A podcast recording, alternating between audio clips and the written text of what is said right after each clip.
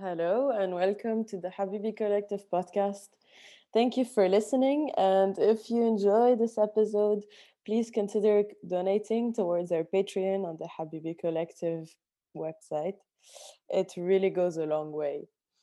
Um, this is the fifth episode of this series, and my name is Nur Halo, and I am joined today by Hisham Fakih. Um, Saudi comedian, actor, artist, and so much more. So, Hisham, first questions. Uh, can you tell us a bit why you chose humor as a tool of communication for like activism and like the challenges that you might have faced for doing satire? Challenges. Uh, it's funny. First of all, thank you for having me. Um, yeah, I don't think the challenges have been as difficult as they should have been. you know, I was really lucky yeah. to come in at a time and place where there was a renaissance, if you will, because of YouTube arriving to to Saudi Arabia specifically, and we were so so disruptive to like traditional media that they didn't know what to do with us. They're like, okay, well, this guy is obviously crazy because he's not presentable, because he doesn't know what he's doing. So I I played into that persona and I just was able to say anything I wanted so long as I reversed my Yeah. rhetoric. Yeah. And it was really fun. I had a lot of I was shocked to see that it was working. I was very much enchanted and excited to be heard for the first time, you know, like my Mhm. whole entire childhood was riddled with negligence. So a Mhm. big part of it is like, oh my God, they're finally listening to me. I mean, it all comes to my mommy and daddy issues. But Mm. uh, when it when I sort of realized like, okay, there was a novelty of me doing something different, Yeah. using new media to disrupt traditional media. So everybody just assumed I was crazy. And I played into that. I said a lot of stuff that I've always wanted to say under clause under the clause of being crazy. And I it was beautiful and enchanting. And then I would go in the street and they'd be like, Hey, you're that moron. I'm like, yeah, I guess. I mean, it, it broke it broke my heart because suddenly I Yeah. was like, oh, this is this is backfiring. yeah. And eh, I'm talking like I'm obviously condensing it. This took many, many years. And like uh, some days I would feel more playful. I'd be like, yeah, I'm a dumbass, you know. But other days I'd just be like, no, no, I'm really smart. I have a master's. Please respect me. Yeah. And then I realized like it's my problem with like how I'm approaching the world. Because even if some people were like half in on the joke, Mhm. I approached my work with so much irony that the like sincerity really just completely dissipated and it was obliterated. Mm. And um, yeah, there's a quote by I think it was Donald Glover who said, you know, like irony is easy, but sincerity is hard. Yeah. And and that's what I like. I've really come into this over the past couple of years now, and I'm just fundamentally trying to approach life with sincerity, um, my stories with sincerity, and I don't want to like. The, humor is the thing that comes naturally to me. It's how I grew up. I was a class clown. My father is a very, very, very, very funny man, and he just used to be sarcastic with us. So that that timing is ingrained in my subconscious and in my unconscious, if you will yeah. but and I love it and I can play with it. But it's also like if you become too ironic, uh, I just feel like it's a waste, and it feels like a missed opportunity because you're disrespecting everything. Yeah. There's another quote that I love that says, um, "If those in this life are not sacred, then nothing that's a part of it can be sacred either." Mm. you know and and that's what i that's how i think of things if it's if it's all a joke then nothing matters and that's a very nihilistic place to be Yeah. intellectually existentially emotionally psychologically and um i don't want to go there Mm. Yeah. so like i was gonna ask you how you think comedy fits into like activism because like the big bulk of independent movies who denounce like political injustice who are coming out of the arab world mostly are documentaries and um but i think you you answered uh, my question here there, there's one thing that I do want to talk about is the, the didactic nature, uh, especially in my country. I won't, you know, I won't reduce the whole entire yeah Arab world, but like my country, we come from a tradition of, you know, kids born in the 80s and 90s, and we're taught like this is how you act and this is why you do this. Everything had a message. yeah All the TV we grew up on, all the cassette tapes we listened to were all telling us, you have to do this or you will die and go to hell and rot, you know, and and so then the comedy became this is wrong and this is why I'm smart and this is what you have to do. It became prescriptive and it became the uh, ironically it became like the the inverse of that didactic dynamic and it was very frustrating Mm. to see all of us fall into that the the thing that we hated the most yeah. And because again it was like in our subconsciousness of um of how we grew up and how we heard. So it really comes out when you're like pressed up against the wall and you're put in a hard place where you have to like make take a position. So you Mm. end up going again the complete opposite side of the spectrum. Comedy you know satire i say the defining factor in satire is punching up. That i, I refuse to acknowledge satire that attacks or sorry comedy that attacks marginalized people or reinforces you know oppression and hegemony i refuse to acknowledge that as satire i think that's just that's just evil Mhm. and I see satire as something sacred. yeah Um, and actually, when I was studying for many, many years, I studied this like a like a nerd, and you know, I studied academic journals, and I was writing my thesis on this.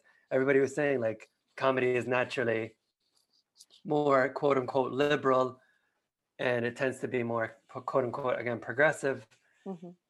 And after I finished my thesis, like we started seeing alt right comedy in America, and and then of course it, uh, it, there was a coinciding of like if something was critical of the state, say in Saudi Arabia, you would see that same entire same style be co-opted by the state and then make something critical of the like quote unquote liberal class or the oppositional rhetoric yeah I know I'm speaking very like abstractly now, and I'm I'm trying to be like vague but also informative, so I don't get myself in trouble. But it's um, yeah, of course, comedy. I mean, uh, joking is a big part of bullying, picking Yeah. on someone's insecurity. So comedy can go either way, and and and conscious comedy or you know comedy that intersects with activism is very tricky because Yeah. at any moment it can pivot and also like i said this i say this privately a lot i don't know how much i say this publicly but comedy is the thing that east, uh, sorry ages with the least grace Yeah.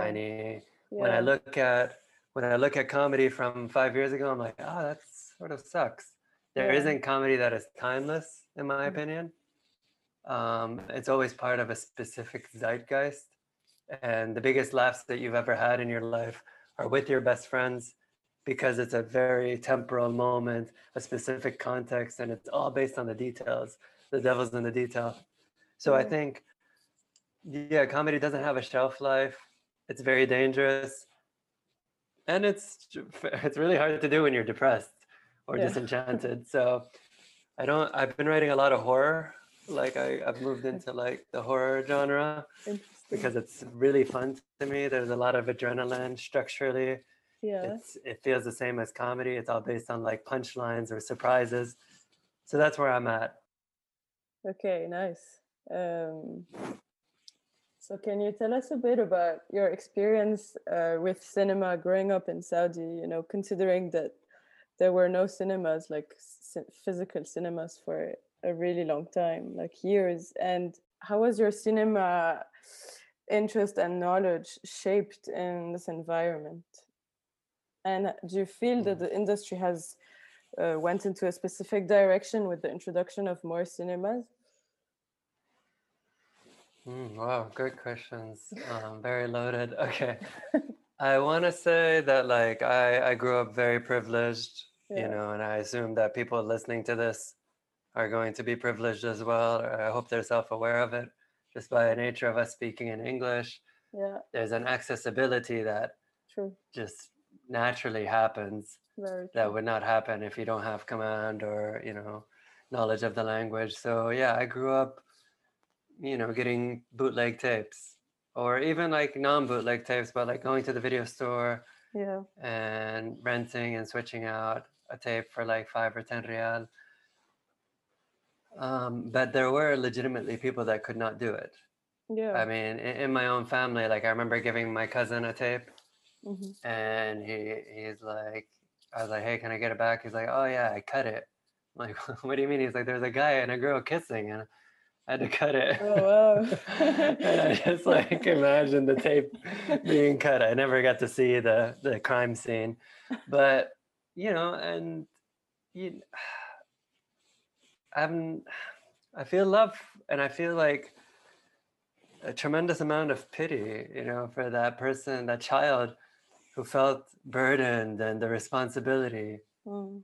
of censoring and being self-righteous i mean we were like seven years old maybe. Wow. so that was the environment that i grew up in like relatively no very privileged. Hmm yeah we were the one thing that kept me grounded is that we were not rich thank Mhm. god. Now i wish we were rich because i'd be just hanging out in a helicopter. But um yeah like i think that's what gave me A, I don't think you can be rich and funny or Yeah. good looking that's my, that's, my, Mutually my- that's because like in the context here here we go we're going to talk about capitalism but in the context of capitalism yeah. and the politics of aesthetics like you are the top of the totem if you're rich or if Yeah. you're good looking and i just don't think i think it's antithetical for you to have a perspective of an outsider if you're either of those two things oh my god if you're both oh my god fuck that you know i don't know if i'm allowed to cuss but uh, you can edit it but yeah like i think yeah so much of my upbringing was watching like relatively commercial stuff like the disney stuff and Mm. uh, I, I say this with a lot of disdain, but yani, I belong to more. Oh, no, I don't want to say it. I hate chicken nuggets, but like, I was I was flirting. I was on the fence. I was very close to being a chicken nugget, but yeah. Um, Yeah. The thing that saved me is that I couldn't go to English language schools. I went to Arabic schools, and I was really bad at school, so I became a clown, a class clown, and just this joking and constant joking because everything is so it's nihilistic because I was failing all my classes. And there's the Mhm. only thing I can do is laugh about it. Otherwise I would cry. Yeah. So that yeah, it was yeah, that that that that tiny Venn diagram of like commercial American cinema and then like schoolyard humor. And I think that's like I'm somewhere in the middle of that. yeah. Um and then like once it opened, here we go again with the capitalism. Yeah, it's very the first film that opened was Black Panther, and yeah, amazing, like black visibility, and I mean, I I, I cried watching the movie. Yeah. I know, I, I love it, and yeah. rest in peace, Chadwick Boseman. And I, but I think like the symbol, the symbolism of screening, like at the time, the highest grossing film in cinema's history, it just sent a very clear image and message saying like this is what we care about Mm. it is in this neoliberal structure of like we bring the best and the biggest and the shiniest and the most expensive and most successful as opposed to um yeah like sitting on taking something that is from your organic garden Yeah. and presenting it to the world as something that is unique to you and and that'll forever break my heart and my, my first movie baraka Yeah. uh, is is on netflix worldwide except for the middle east because we were so sure we were going to come out in cinemas. We're like, oh my God, of course we're going to be in cinemas. Khalas, like it's happening. Yeah. And the amount of warfare yani, that we had to go through Mm. to get it screened. And we got it screened in some countries, and then it would be taken down or scheduled at three o'clock in the morning. Wow. And you know, sh- shout out to Butheina Kazim. You know, like I Mm. know Yeah. you all hosted her, and Yeah. she's a true hero. um, I, I cannot. I I, uh, I really really admire her as a person. She's a good friend, yes. but what she has done for the industry, yes for again like that idea of like visibility on the other side of the spectrum Definitely. is unprecedented and yeah like Allah يكثر من like mm. just I, I don't think it's so vapid all of the stuff that happens like in terms of film programming mm-hmm. and hmm. then Buthaina is like the diamond in the rough with Cinema Akil yeah. so I, yeah like that's where I am like again like spiritually that's how I'm feeling. There's a lot of bitterness. I'm trying to be optimistic. I want to Yeah. be romantic about the future, but we're in this hyperloop and this vacuum of like bigger, better, shinier, you know, taller, like yeah. and I and and it's killer. It's real Yeah. because I can't compete with that. Like, there's no way on earth I can make a movie with my friends and compete with a movie that costs three hundred million dollars. No. Yeah, so there's that. Yeah. Um, I I saw a quote today. I might mess it up, but uh, it went something like, "Your desire for a Starbucks is thwarting the desire for communism." Like, it's something like that. and uh, Yeah, I, I just I mean, like the thing is, like, most people are not unaware of. Yeah, the, the word communism. You're in Beirut, right? yeah, like it's the the self the self awareness is way different. the the intellectual civic genealogy is in a different place, and that's why saying the Arab world or the Middle East and all these terms are very problematic because yeah, there's assuming there's a homogeneity to them that isn't just absolutely untrue. that's so that's super true. Yeah, you know i think when i when i look at i'm still talking to kids about like why capitalism is bad yeah, you know or like why yeah and it's uh, sometimes i'm just like ah, i don't want to have these conversations i like legitimately don't want to have relationships or i'm Mhm. having to teach all the time it doesn't feel good yeah. i want to have relationships where i'm learning and i think i have my pockets yeah. whether it's in Jeddah, Riyadh, Sharqiya. Um, of course, you know, Cairo is a big center. A lot of times, sadly, I have to like escape to Berlin to find like like-minded brown people. So I'm hoping that there can be uh, just an alternative. It doesn't have to push out the Mm. mainstream, but I just wanted there to be like a legitimate alternative. Yes, definitely. Um, yeah, and so like for example, when you tackle such um, such topics, like uh, like publicly, um, for example, it's it's an old example, but the video you made of uh, no woman, no drive, like Yeah. what what was the the the reception, like the the backlash or the positive uh, No, I mean, there's no really no backlash. wow, I mean, nice. I think so. I will say this on record. Yes. Um, a lot of corporate clients Mm, would just say no to my name whenever I was pitched in, the, in you know, especially in the UAE. mm, They're like, no, no, no, no, no, no, no, no. He's too political, and yeah, I'm just Yeah. disappointed. yeah, Like because you know what I was saying was, you know, I mean, now we look back and it's like it was obvious that it was stupid. Mm, That you know, and like it's made full circle to where like the people in charge are like, you're still talking about women's rights? Khalas, they're, they're driving. What else do you want? You know, Okay. and and so that's the sentiment. It's like be grateful, and that's always the sentiment. mm, yeah, I and I really. don't want to get like too you know too somber about it. Yeah. But when when No Drive came out, a lot of people were were banging the song. They were just like, "Hell yeah, this is great! This is."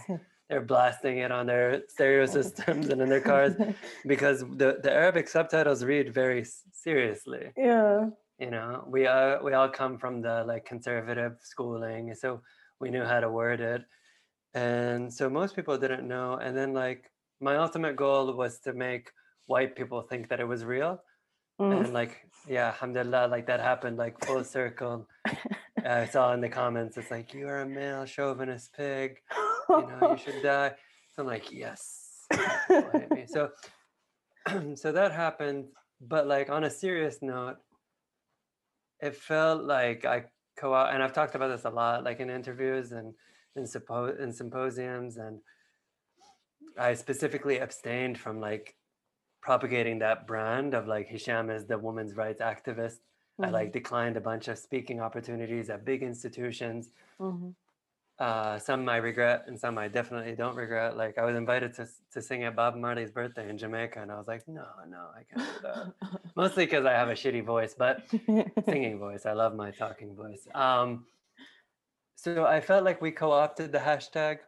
yeah. Felt like a bunch of dudes made a joke. Yeah, and, and maybe uh, I'm friends with many of the activism the activists Mm. who drove in the 90s and drove in the aughts and they yeah like so mostly everybody yani, treats me with love and kindness and i don't know how many people actually harbor resentment but Mm. i just feel a little bit of guilt and and shame about like yeah it feels like we co-opted it it Mm. feels like we made a joke of the hashtag and in the context of patriarchy and like you know marginalization it just doesn't sit with well with me in hindsight yeah. but at the time i thought it was empowerment and yeah it got coverage and yeah i mean like yeah it made opportunities for me but i don't know how much it actually helped women does that make Yeah. sense Yeah.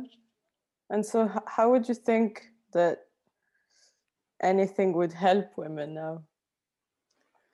oh god that's i have no idea i mean like listening to women like just Mm. literally not asking Yeah. these stupid guys True. what we should do for women like i mean just make space and like just shut the fuck up stop like there's still symposiums on women that are no women on on the board or on the panel um crazy. And it's yeah everybody needs to shut the fuck up. All, all dudes need to take the back seat and maybe kill yourself you know like whatever you know like do your thing do do do your part. Uh yeah but like we all have blood on our hands. Yeah. and everybody benefits from uh, any male i mean that is why that's how the nature of privilege if you're passive if you're if you're complacent yeah. you are like you are an aggressor and i fundamentally believe that and it's that goes for any type of privilege Yes. whether it's you know class or Totally agree. color white whatever like i just male obvious is, is one of the big ones Yeah. because it's so deeply ingrained in the history. But I, yeah, I have nothing to say. There are brilliant women um, who've done like the groundwork as far as activists and artists, and even like you know um, civil, or let me just say like people working in civic spaces. So, yeah, I have nothing pos- like nothing to contribute because it's not my place to say. Beautiful. um, yeah. And so, um, so how do you reconcile, or maybe how do you manage um, yourself between like the the different cultures and the gap between, like for example, Saudi and the U.S. and even within Saudi itself? You know, like how do you manage the cultural gaps that? Um, Hmm, that's a great question. Um, I don't know if I do. Yeah, I, I, I don't like. I'm always angry, as you can hear. um, super bitter about everything, hypercritical, and yeah, maybe I, and I, I just I've I've seen too much to like just be able to enjoy things. Mm, and not that i'm like oh my god i'm so aware i'm so conscious. It's like it's just it's heavy. It's heavy to like be in such disparate spaces. And when i was in the states in new york yeah. i was paying to go on stage yeah. and i was performing for maybe 10 people who who were other comedians Yeah. And when I went to Saudi, I was playing 2,000, 4,000 seaters, sold out, everyone to see me, Mm, standing ovations. mm, So there's like this crazy contradiction of like, I can't really enjoy my stardom because over here I'm not a star. Over Yeah. here I'm just a nobody. Um, with that said, like I've gotten a lot of love and I've, you know, gone through programs and I've gotten the validation in the mm, West. And it isn't about that validation so much, but it's it's about that's a funny thing about like Hollywood and Mm. in quotation marks is this you can be the biggest thing in the world somewhere else, but then nobody knows who you are here if you're not important here. And I like that humility. yeah. Like I come from like I guess like this masochistic, you know, background where I'm like I need pain to thrive. But I, I do I don't want to drink the Kool-Aid of saying I am a star. I am absolutely a genius. Uh, like, alhamdulillah, like, legitimately, everything I've done has been a home run in my career, like back Yeah. back home. You know, like I'm very proud the people that I've employed. You know, when I was at Telfaz, I've become the biggest stars and the photographers and filmmakers. Like, yeah. I have an I have an eye for talent. There's so much talent back home, and I, I, I get I get high off of that, uh, off Yeah. of the off of the idea that I just I facilitated this, or I was part of this alchemy. Um, Being in the states is sort of changes the frequency where it's like it changes from you're amazing, you're a genius, please work with us to okay, prove to me that I should work Mhm. with you Mhm. And I'm able to like just keep my head down. I wake up every morning and I'm just writing and writing and writing, and it's nice. It's nice, and it's also like really comforting to know that I can go and experiment back home, and relatively people are going to like accept me with love and embrace me. And I've given a lot of I've given a lot of my heart and soul to the community, to Yes. to the viewers and i'm proud of it and we have a relatively healthy relationship Mhm. but in the social media age like people are expecting me to do sketches every day Mm. because at one point that's what i was doing Yeah. but you know between a depression and um, just being busy with like longer form content i just don't have that luxury or that headspace so there is a bit of resentment of like why are you talking about politics and why aren't you making me laugh enough Yeah. there is a tiny bit of rift there um yeah and i just like every yeah every week i'm just like "Ah, i really want to tweet this thing and piss off a bunch of people maybe it's about getting engagement and getting interaction but yeah. i'm a, i'm just a naturally again hypercritical person and i mean that positively and negatively and something i'm working on Yeah. So my last question is um, how do you see the cinema industry developing in Saudi with the current Saudization plan? Um, yikes. I don't know. I mean, I hear about projects that cost, you know, a hundred or two hundred million dollars that are in English that are Yeah. happening, and white directors and white producers and white screenwriters, and I mean, I don't know. Like, if it's like, if that's what it's gonna be, Mm, and then we get the peanuts like i'm not i'm not gonna be happy but then again it doesn't Yes. matter if i'm happy or not because the people in uh, the people that are way more powerful than i am don't don't don't care if i'm happy or not they have an agenda and they're making these choices whether they're calculated or misinformed mhm. both are concerning to me Yeah. Yeah, I um yeah, I don't know. I mean, I'm holding my breath. Okay. I keep saying that this is this is like the puberty stage Mhm. of what the scene is Mm, and it's either going to it's it's an ugly duckling right now. And mm, it's either going to blossom into a swan a swan or like really turn into a gigantic ugly duckling. So there are existing models that happen in the region, yani, mm, between everybody's done it. I mean, like from Kuwait to Amman to Cairo to even Abu Dhabi, even obviously Doha. and like I know which ones are my favorite, Mm. and I know which ones are the most deplorable, and I think you can discern which ones I like and which ones I dislike Yeah. from our conversation. But if you're not investing, sure, bring foreign productions, but they need to be caveated.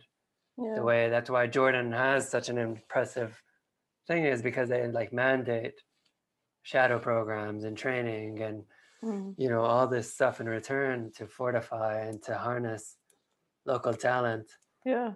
Um, if you're just bringing a bunch of white people and giving them money, you're, you're sort of a dumbass, you know. Like I, Yeah. I just, if you're not benefiting from them and they're just benefiting, you're just, you're a clown.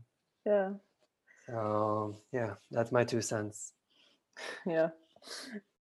That was a great conversation. Thank, Thank you so you, much. Alfie. Thank you, Nude. My pleasure.